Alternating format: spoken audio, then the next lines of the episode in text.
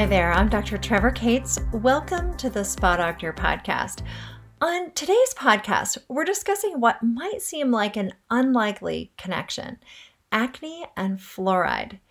This is a really fascinating interview. It's definitely a, not a topic we've ever covered on the Spa Doctor podcast. And if you struggle with acne or you know anyone that struggles with acne, this is an interview I'd really like you to watch. My guest today is Melissa Gallico. She is the author of The Hidden Cause of Acne and F is for fluoride. She is a former military intelligence officer, Fulbright scholar, and intelligence specialist at the Federal Bureau of Investigation, where she instructed classes for FBI analysis of Quantico and provided analytical support for national security investigations. She graduated with honors from Georgetown University and has a master's degree with the University of St. Andrews in Scotland. She has her own personal journey with being exposed to fluoride and what she noticed with her own skin and acne. And she makes some really interesting, in this interview, she makes some really interesting correlations, shares a lot about the research on an element, fluoride, that you might be surprised to learn about the possible toxicity and the possible impact that it might be playing in your health and your skin. So please enjoy this interview. Melissa, welcome. It's so great to have you on the podcast. Thanks for having me. So excited to speak with you. Yeah, um, you made an interesting connection that a lot of people aren't aware of or talking about, and that is the connection between fluoride being the cause of acne. And so, how did you come to find this connection? It took a long time. I had acne for 20 years off and on, depending on where I lived. And that was the big clue for me. Um, my background is in national security. So I used to live in a lot of different countries, and I noticed that in certain countries, my skin was effortlessly clear. But whenever I came back to the United States, even for a brief visit, even no matter where I was living in the US, I would start to develop these painful cystic outbreaks, mostly along my jaw and, and around my mouth. And I, after about 20 years of this going on, I finally figured it out. It was the fluoride added to the water supply. That's amazing. And so, so let's let's start with fluoride. Let's talk a little bit about fluoride and where it comes from, why it's in the water, so that people know. I think people think about it with toothpaste, but and I think most people know it's added to water. But maybe you can explain a little bit about about fluoride and and why it's in the water and why maybe it was an issue in some countries and not others. Sure. It, it comes from a lot of different places. And I originally always used fluoridated toothpaste. I always drank fluoridated water and I had the treatment at the dentist twice a year and I just assumed that it was good for me. And I never even heard of the controversy around fluoride until I was living in Scotland, which is a country that 97% of the public is against fluoridation. They're very anti fluoride. They've never really fluoridated there. There's been a few small cities, um, but that's the first I had ever heard of it. And my skin was clear there, no issues. I was in my mid 30s at this point. And when I moved back to the US, right away i started developing that same painful cystic acne and it just did not make sense to me um, and then i started researching where the fluoride in the water comes from and, and why do they do this and that's when i realized it wasn't what i thought. I always thought it was because they were trying to help people um, you know their dental health to prevent cavities and there's actually a much deeper story there involving pollution it was the leading airborne pollutant in the mid 20th century, the time when fluoridation was introduced, because it's a common element in the Earth's crust. And when these corporations are mining different elements from the Earth's crust, like aluminum. Aluminum was a big, big one. Um, they were mining a lot of aluminum for World War II. It was being fluoride was being emitted in the, into the atmosphere as a result of that because it's a byproduct. They didn't need the fluoride and it was causing a lot of damage to livestock, agriculture, and human health as well. And they were facing lawsuits. So these corporate polluters hired researchers to look into fluoride and tell us that it's good for us. you know, they literally, that's what their purpose was find a good use for fluoride. And those are the researchers that suggested putting, putting it in the water supply. So the fluoride added to water over 90% of it is fluorosilicic acid, which is a byproduct of phosphate fertilizer mining. And you can call your local water supplier and ask them where the fluoride added to water comes from. And most likely they'll tell you it's a company in Florida that mines phosphate fertilizer. So that was shocking to me. I thought it was a pharmaceutical grade sodium fluoride that they were putting in the water, but it, it wasn't. There's there's much more to that story. And um, it's really a US story. The US is the one that invented public water fluoridation, and we've pushed it out to our allies. It's such a great thing. So, the English speaking world tends to fluoridate um, Canada, Australia, New Zealand, parts of the UK, not Scotland, but Ireland does. Um, and then there's a few other places like Brazil and maybe a few pockets in Spain. But for the most part, those are the countries that fluoridate. Oh, wow. And and you know, I've heard this before, but it's really interesting to bring this back up and and look at the connection between what it might be doing to our health. And you mentioned that there are different forms of fluoride. Is there is are some types actually good for us? I mean, with the the research that was done on fluoride and preventing tooth decay, is is there validity to that? I mean, it seems like there there is some validity to that, but is it the form or what, is this all just a big lie? The science on fluoride is so difficult to sort through because of all the different interests involved. And so originally they thought that fluoride prevented cavities by ingesting it and that's why they put it in the water supply.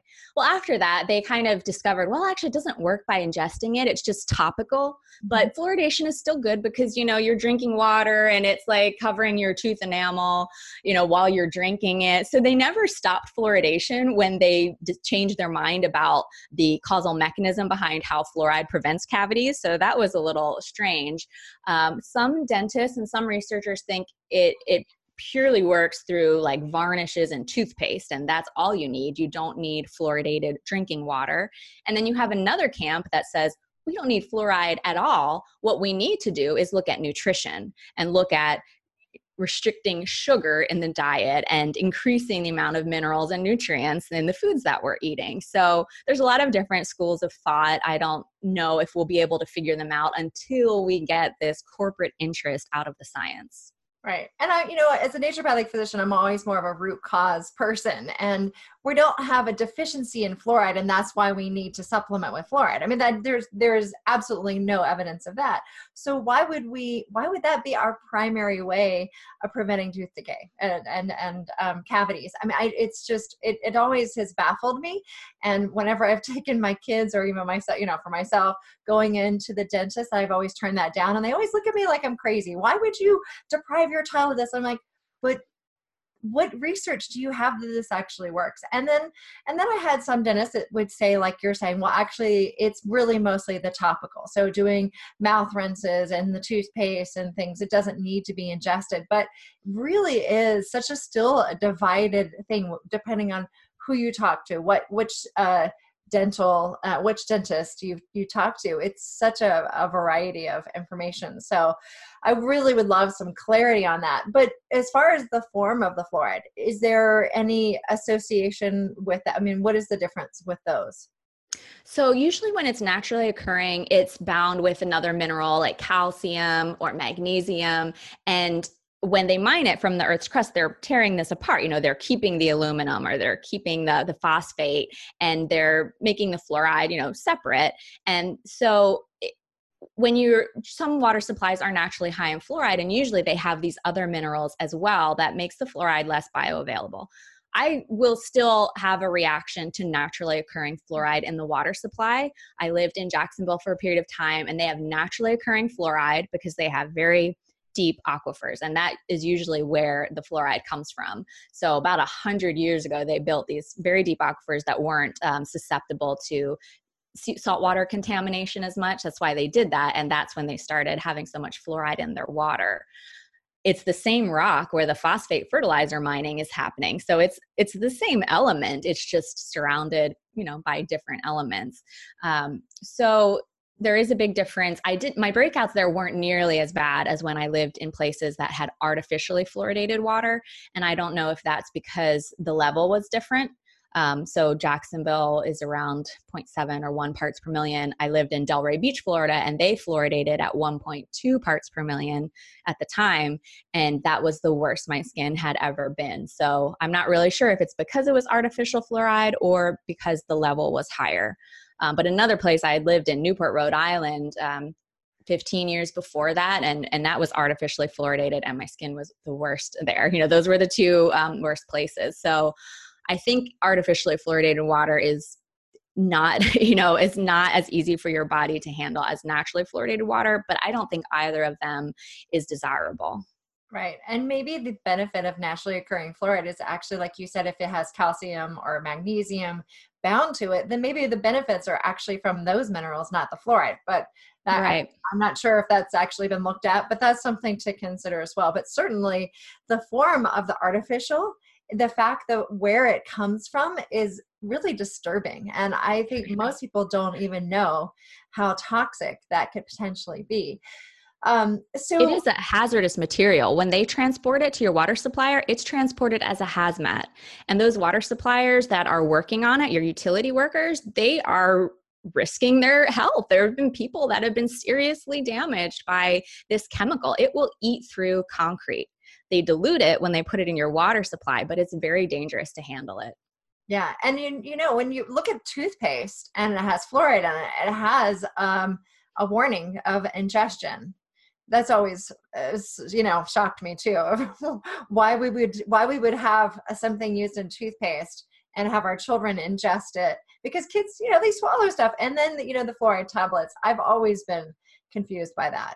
So let's get back to acne because this is this is really kind of a newer thing that a lot of people aren't aware of and so you noticed it for yourself and then what else have you noticed? Do other people have the same issue yeah. So, first, when I figured it out, I thought, I have this weird allergy. I wrote a very like short PDF file. I put it on the internet for free. I didn't have like a newsletter or anything. I just said, if you have this weird allergy, here's how I fixed it.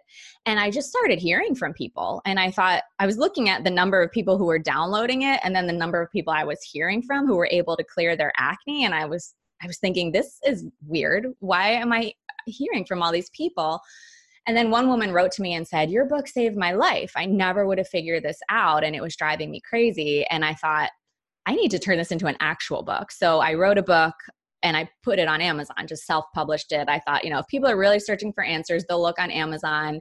And I just started hearing from people with these amazing stories, like people who had had acne for 30 years and finally fixed it by getting rid of fluoride. And so then it was picked up by a publisher, and that's how it came to be. And when I did the research for the official book and started looking at the literature on acne, I realized fluoride is all written all over it. It's just between the lines. Like I saw so many studies where if they had known about the fluoride connection, the study makes sense. So that's what I incorporated into the book. Um, I'm not the first person to put this together. I thought originally, like, I was did I f- figure out this new theory? But I was reading a book by an allergist from the 60s, and he was talking about fluoride and acne. And his book is called uh, Struggle with Titans. His name is George Waldbott. He was the allergist who figured out the connection between emphysema and smoking. So he was very well respected. He was published in all kinds of journals. But when he started researching fluoride and the negative effects of fluoride, he couldn't get anybody to listen. He couldn't get his his double-blind placebo-controlled studies published, and he couldn't find anyone to take him seriously. So that's why his book is called Struggle with Titans because fluoride is just such a controversial topic. It's really hard to get this information out there. Wow, that that's amazing. And then so when you're talking about the studies, there the studies are out there there are there studies that say fluoride causes acne or you when you what do you mean by reading between the lines sort of so, what I mean by that is when I looked at the literature on acne, I could see all of um, these signs of the fluoride was the main player. For example, um, they didn't really, dermatologists didn't really research a diet in the 20th century. It was all about pills and creams and needles and things like that. Um, when Dr. Loren Cordain put out his article acne vulgaris, a disease of Western civilization, that really shook things up a little bit because he was looking at societies that didn't get acne and he was hypothesizing it was because of their diet. So dermatologists hate this idea about diet and acne. They're like, we can't do anything about it anyway. We need something, you know, we can actually help with, you know, because people will eat what they want to eat. But um, when he published that article with some of his colleagues, it made them you know it, it got their attention. Um, but when you look at that article he's hypothesizing that it's because of sugar that these societies don't eat sugar as much as we do. But if you look at it with the fluoride lens they also have diets that are very low in fluoride. And um, dr cordain became interested in acne because he read this article uh, by a, an Eskimo frontier physician, Otto Schaefer. He wrote it in the 70s and it's called When the Eskimo Comes to Town. And he was talking about when the Eskimo comes to town, they develop acne and all of these other diseases, cardiovascular disease. And um, Dr. Cordain read this and he thought, huh, that's interesting. You know, it's because they change their diet and they're eating sugar. But I read that original article by Otto Schaefer and he said, it's the acne is particularly on the streets of larger towns they don't get it on the smaller towns. And he names three towns. So I called those towns and I said, When did you start fluoridating? And it was in the 60s, 10 years before Otto Schaefer's article was written. So that's what I mean by looking between the lines. Because when you read that article, it makes perfect sense why there would be a lot of acne on the streets of larger towns and not the smaller city centers. Mm, yeah, that's interesting. I, I was um I was in Uganda recently and I was noticing as someone specialized in skin, I, I couldn't help but notice how beautiful their skin is. And nobody had acne nobody not a single person. And i saw thousands of people because it's a it's a you know quite populated country. There are 40 million people in that country. There are the people everywhere. And i never saw acne. And i and i did think about that. Well i i immediately thought about the the, the diet and that they really don't have much in the way of sugar. But they do have sodas and occasional treats but it's just not part of most of most people's daily lives. So that's what i was thinking about. I didn't really think about the fluoride but i wonder if it could perhaps be a combination of of the two because we definitely have seen the research show a connection between high glycemic index foods and um, and acne breakouts. But now i want to go back and look at some of that research and see where do those people live and yeah so what yeah, are the when when you read those studies they they um, he has like a table of the foods that the two groups were given and a lot of the foods that are in the low glycemic diet also happen to be low in fluoride. Like whenever you cook rice or mashed potatoes in fluoridated water they will be high in fluoride. Whenever you even breakfast cereal like boxed breakfast cereal if it's manufactured with fluoridated water the fluoride concentrates in the cereal so it will be high in fluoride. So they were eliminating things like that and i was pointing out like wow this diet is much lower in fluoride.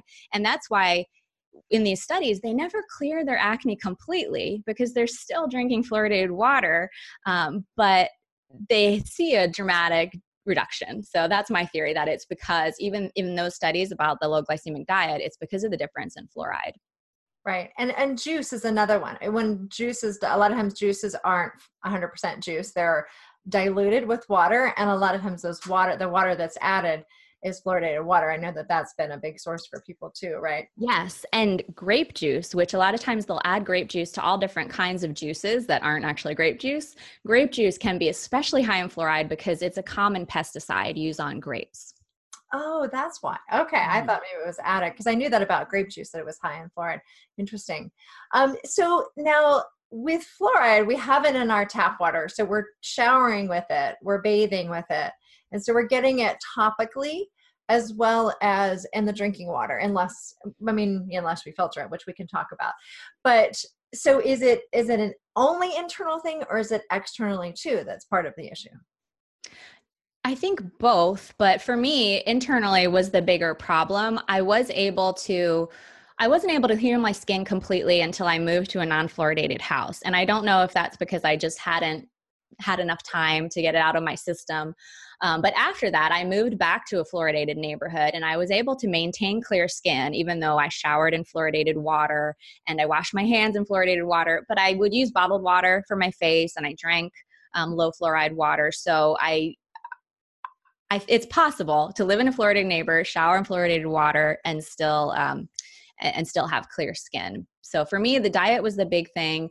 I did try to limit the time in the shower. I tried not to take super hot showers because all the steam and just like, you know, opening up your pores and getting more exposure to um, fluoride. So I did try to, you know, I didn't take baths in fluoridated water, but um, but I was able to have clear skin even though the water is fluoridated. Yeah. And so drinking filtered water making sure that the foods that you're purchasing to uh, don't aren't made with fluoridated water. I mean, those are some of the things that people can do. Yeah, I always suggest starting with toothpaste and water because those are two easy sources to, to change. Switching to a natural toothpaste or fluoride free toothpaste, and then figuring out if your water does contain fluoride, and if so, looking for an option that's fluoride free. And then after that, if you see a big change, if you notice a reduction, you can root out all of the other smaller sources. Um, things like black tea is a common one because tea happens to be the only edible plant that uptakes fluoride in large amounts from the soil. So if you're drinking tea every day, um, you know that could definitely be a culprit for acne. And then um, we mentioned like grape products, so wine, raisins, you know anything from that one area of California where they use fluoride based pesticides um, can be very high in fluoride. And then um, poultry products are also high in fluoride because just like with humans, it accumulates in their bones. And they can put a lot of fluoride based pesticides on poultry feed. I think the limit is 113 parts per million, which our water is 0.7 parts per million. So it is a lot of fluoride on poultry feed. It accumulates in their bones. And some of my worst breakouts were from things like chicken soup or um, any kind of mechanically deboned poultry product like chicken nuggets. Um, that can have one serving of chicken nuggets can have um, the upper safe limit of fluoride for a child. So definitely something to look out for. You want organic poultry. Mm-hmm. Um, and then there's other random sources like pharmaceuticals. A lot of pharmaceuticals are made with fluoride. Um, and, and, chemical products like keyboard cleaners, there's a lot of fluorinated chemicals. So I think mostly it's the water and the toothpaste, and then foods in your diet, and then maybe depending on your situation, you might have a few other sources that you'll need to root out as well. Right. And then also when you go into the dentist's office, I think a lot of dentists just assume that it's okay to use fluoride in the products that they're using. So if you're getting um, you or your kids are getting a treatment right, you want to make sure that you tell the dentist that you're fluoride free and yes, that is an optional treatment. You don't have to pay for that. And you could, I, have been finding dentists, um, holistic dentists, you know, if you look up the International Association of Oral Medicine and Toxicology, they have a lot of great dentists who are very well educated on fluoride and they won't even try to, to put it on your teeth. So that's usually where I like to recommend people go to find a dentist. Right, right, good. Um, but going back to food, I think it sounds like if you're choosing organic, that does reduce a lot of it. So there are organic wines, there are there's organic juices and um, grapes. Uh, and it is and grapes are known to be, especially U.S. grown grapes, one of the most pesticide ridden. Uh, what's called the Dirty Dozen by Envir- Environmental Working Group usually shows up um, as one of the highest pesticide uh, um, residue foods or produce.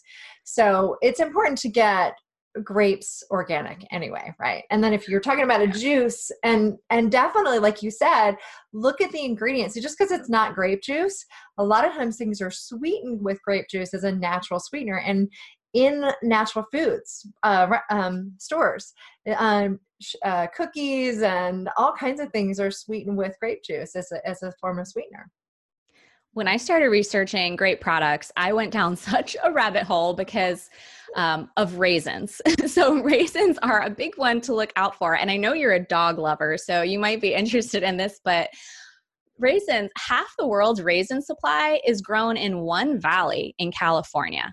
San Joaquin Valley grows half the world's raisin supply. And it's because of these like very outdated laws uh, from World War II we had like a national raisin reserve for for decades following World War II and they grew all of these raisins the government would take the excess and sell them on the foreign market. And so because of that, because of that the way raisins are farmed in the US, they had to use really strong pesticides and I started researching that because I thought I wonder if anybody's looked into dogs who die from raisin toxicosis if that is possibly fluoride poisoning. And they have not. But there is so much evidence that these dogs are dying from fluoride toxicity. So I wrote a very long, I ended up taking it out of the book because it was so long. I put it on Medium just for people to read. Like I just wanted all the evidence there. Um, I did put a shorter version of it in the finished version of the book, The Hidden Cause of Acne. But I really think these dogs are dying from fluoride toxicity, and nobody is monitoring the pesticides that are used on the fluoride based pesticides used on raisins in California. Wow. It's very crazy. scary. That's crazy. So with the um with the the connection between acne and fluoride, is this something that everybody with acne should look at or is this something that only a small group of people have? I mean, how common is this? And and like you said you thought maybe it was an allergy. What um is this something that is really impacting everybody or is it just certain people? I don't think we'll know until we have like real studies to show what percentage of acne is caused by fluoride. It's much more common than I originally thought.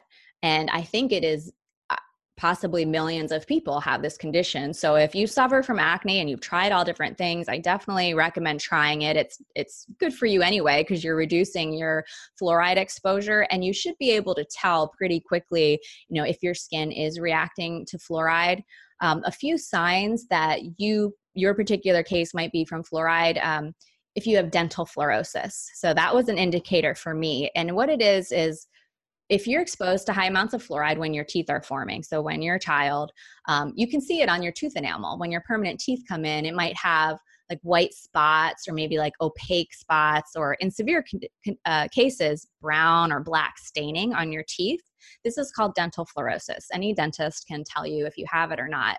And it's a sign that you've had too much fluoride when you were a child. So I have mild dental fluorosis. So uh, that kind of showed that I had too much fluoride in my system. Um, and it, when I was a kid, the, the rates were like 20 something percent of adolescents my age had dental fluorosis. The next national surveys that were done, like 10 years later, that statistic had doubled. And then I just saw a new study that came out earlier this year where they said over 60% of the children that they looked at, I think they were teens, like 16 year olds, over 60% had dental fluorosis. So if you have that, it's a sign that you've been exposed to too much fluoride. It stays in your body for decades, it has a very long half life. So that's a sign that you could be struggling with fluoride toxicity. I also had um, depression, pretty severe depression that co um, you know correlated with my acne. And i actually put it on a chart in the book. It's like well, when i lived here i was depressed. When i lived here i was happy. When i lived here i was depressed. You know and and i didn't realize it at the time. I thought i was depressed because i didn't like my job or you know something in my personal life but finally when i came back from scotland everything was going right. Like i had everything to be happy but i was not happy and my skin was crazy and and that's when my my boyfriend at the time was like you seem to be like depressed the most when your skin is bad. And i was like no i've had i've had acne for 20 years. I don't care. I'm so used to it you know? And then i thought well maybe there's something systemic going on and the acne and the depression are both caused by the same thing and fluoride is known to depress your thyroid it, it throws your whole hormone system out of whack and i think that's why there is such a strong correlation in the literature between acne and depression it's not that we're so sad that our skin looks bad. It, it's because our hormones are out of whack because of the fluoride toxicity. Right. That was going to be my next question was what what are the other health implications with fluoride exposure? And because I, I, know I've, I've heard about thyroid and impacting thyroid. Uh, so let's talk a bit more about that so people really understand the toxicity of fluoride. So it's, I mean, if somebody might be watching, uh, well, I don't have acne, so I can still consume fluoridated water. So let's talk though about all the other symptoms because this can also help people fit the pieces of the puzzle together, solve the mystery of the root cause. Because if you have acne plus some other symptoms, it could create more of a concern of like, I really need to eliminate fluoride from my, you know, consumption. Yeah, there are a lot of other problems with fluoride besides acne. Um, I was speaking with um, a, a, doctor in Australia recently who used to work for one of these big aluminum polluters, and he was um, an environmental doctor for them. And he said it was very common knowledge that a lot of their workers were suffering from fluoride toxicity. And he said the ones with skin conditions actually fared better in the long term because your skin is protecting you. You know, your skin is detoxifying this toxic substance. So people that had skin issues did well in the long run, whereas people that didn't have skin issues, they were still being exposed to the fluoride. Their body was just reacting to it in different ways. It would be stored in their bone tissue, and over long periods of exposure, fluoride causes skeletal fluorosis, which is very similar to arthritis. And I think a lot of people in the United States who think they have early stages of arthritis actually have early stages of skeletal fluorosis. Or it's not osteoporosis, osteopenia, right? Too. Yeah, lots of different uh, manifestations of skeletal abnormalities or skeletal problems. Um, people skeletal fluorosis is only diagnosed if the person has like excessive tea consumption then the doctor might think, oh, maybe it's from fluoride. But what if you have excessive exposure to other sources of fluoride? They would never think that it's skeletal fluorosis. It's a very common condition in India and China and parts of the world that have high amounts of naturally occurring fluoride. So if the doctor is from India, they're more likely to diagnose it. But doctors here don't really know about it as much. Um, so that's one thing to look out for. To keep your bones and joints healthy, you want to avoid uh, fluoride in, in the long term. Um, and then we talked about depressing the thyroid. It, it will um, contribute to hypothyroidism. So that is an epidemic in our culture. Millions of people suffer from that, and they're literally putting a thyroid depressant in the water supply. So it makes sense that we have so many people suffering from that condition. Yeah. Yeah, and I wonder if too if it's contributing to the the increase in autoimmune thyroid disease too that we're seeing because it uh, of the impact it could have on the immune system too. Yeah, the, for me, the, the scariest part about fluoride is the all the studies that are coming out recently about the neurotoxic effects of fluoride um, for the developing brain. So that is very concerning. Um, there's been there was a meta analysis that Harvard researchers did, and they said there is a strong strong possibility that fluoride is a neurotoxin, and they said it should be a high research priority. So the National Toxicology Program set out to do a study. You know, of course, it takes like decades for them to like do do these studies, and right away they start releasing things, and you'll see a statement from the ADA, the American Dental Association, saying, "Oh, see, we told you it was perfectly safe," but we haven't really taken our time and taken this question seriously of whether fluoride is a developmental neurotoxin. There are studies showing a correlation between rates of ADHD and rates of fluoridation in certain demographic areas. It's a huge concern. Um, so that to me is is the most troubling aspect because it's affecting our future generations. Yeah, Okay, so let's go back to the the two places you said to start because I know this could be a little overwhelming. Yeah. Maybe I'm like, oh my gosh, this opened up so many questions for me. Let's go back to the two main sources, which is toothpaste and water. So yes. with toothpaste, you can it says right on the label fluoride free. That's an easy one, right? Very yeah. easy. Yes. Pretty, pretty easy. You could order these toothpaste online if you don't have a health food store in your area. Even some grocery stores and um, uh, pharmacies and things like that, they'll have fluoride free toothpaste, right? So that's pretty easy to find, right? Um, Definitely, yeah. So then, but then water gets a little bit trickier. How do you know? I mean, is it is fluoridated water across the United States in every town and city? I mean, obviously, if somebody has well water, then it's that's not going to be necessarily an issue. But but let's talk about that.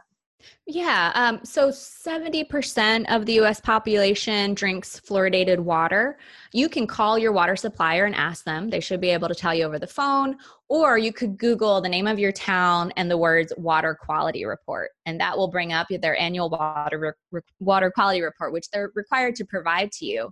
And you can look for fluoride on there, and it should say, um, you want to see ND, which means not detected, um, or anything under 0.1 part per million. That's very low trace amount of fluoride. So that's a good thing. Dentists right now are recommending 0.7 parts per million fluoride. They used to recommend up to 1.2, but when the dental fluorosis rates started skyrocketing, they they reduced it um, to 0.7. So if you see 0.7, um, that probably means they're artificially fluoridating or maybe it's naturally occurring. Uh, you can call and ask, or it might be written on, on the report where they get the, uh, the fluoride from. Right. So even if it's not added to the water, it still could be in the water. So someone has um, well water, um, it could still be in that because of pesticides, right? Well, the well water it, it could be from a lot of different sources. All the wa- all the fluoride we're adding to the water supply has to go somewhere. So it's accumulating in our in our environment. So a lot of times usually freshwater wells like surface wells aren't usually high in fluoride. Usually it's the very deep wells that'll be high in fluoride, but they could be. And that's why the CDC recommends having your well tested every 3 years for fluoride. Right, right. I think it's good. I think it's good to test well water. I think some people that are on well water, they think, oh, my water is clean because it's you know my own water, but um, there are water veins that feed into it, and what you know, water comes from all over the place. Um, so that's important. And then bottled water can still contain fluoride, right? Which is kind of surprising. Yeah, it can. Um, usually it doesn't, but um, they have to put it on there. If they add it, it has to say so on the label. So you'll know if it's added because it'll be very clear. Um, sometimes they, you know, some of these bottled water companies are just taking tap water, maybe running it through a filter and putting it in a bottle for you. Um, so the same thing um, applies to bottled water. You can Google the name of the, the company and water quality report, and you should be able to find their water quality report as well, or call the manufacturer to see if their water contains fluoride. Okay. No, I always think the best option is to have a home filtration system. Um, I in my home I have a reverse osmosis filter for drinking, and then I have a whole house filtration system so that even the water that I'm showering, bathing, and that my family is bathing in, that's clean. Because I live in Park City, Utah, which is a mining town. It was a mining oh, town. Yeah. So there are, you know, as you know, there are a lot of issues of, of all the different leftover components of uh, of mining, silver mining.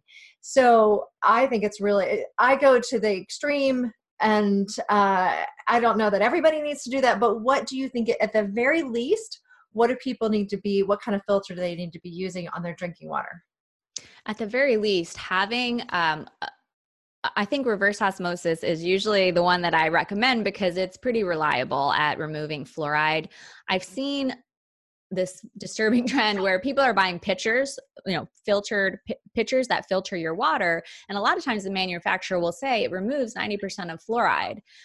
But that might be true for a day or for a two days, but those filters very quickly wear, wear out and within a week you're drinking the same amount of fluoride as if you never filtered it. So reverse osmosis is much more reliable. There are other methods um, like bone char filters are very effective at removing fluoride.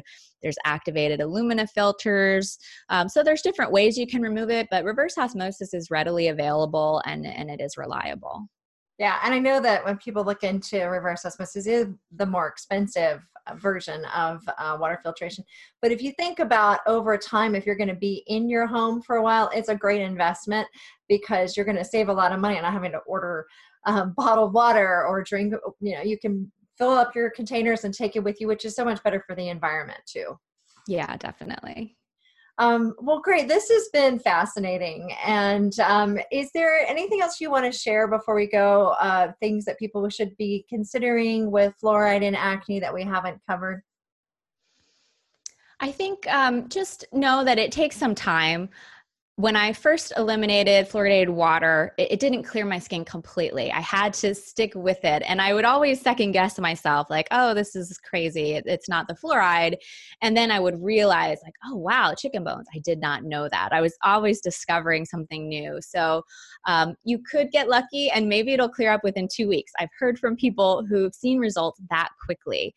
Um, but it might take it might take a little longer to really root out all the hidden sources of fluoride. So um, just um, just stick at it. Um, be uh, and and just be persistent with it because I was finally able to get to the point where right now I feel like I control my acne, like the dial on a radio. You know, if I if I decide to be a little lax and go eat at a fluoridated restaurant, you know, I know I know what to avoid there, or I know that if I give into a food that I know has fluoride, I'm probably going to see a reaction within a few hours, and then it goes away. So um, it, it is nice to know that I feel like I'm in control of my skin now, and it just takes a little time to get there.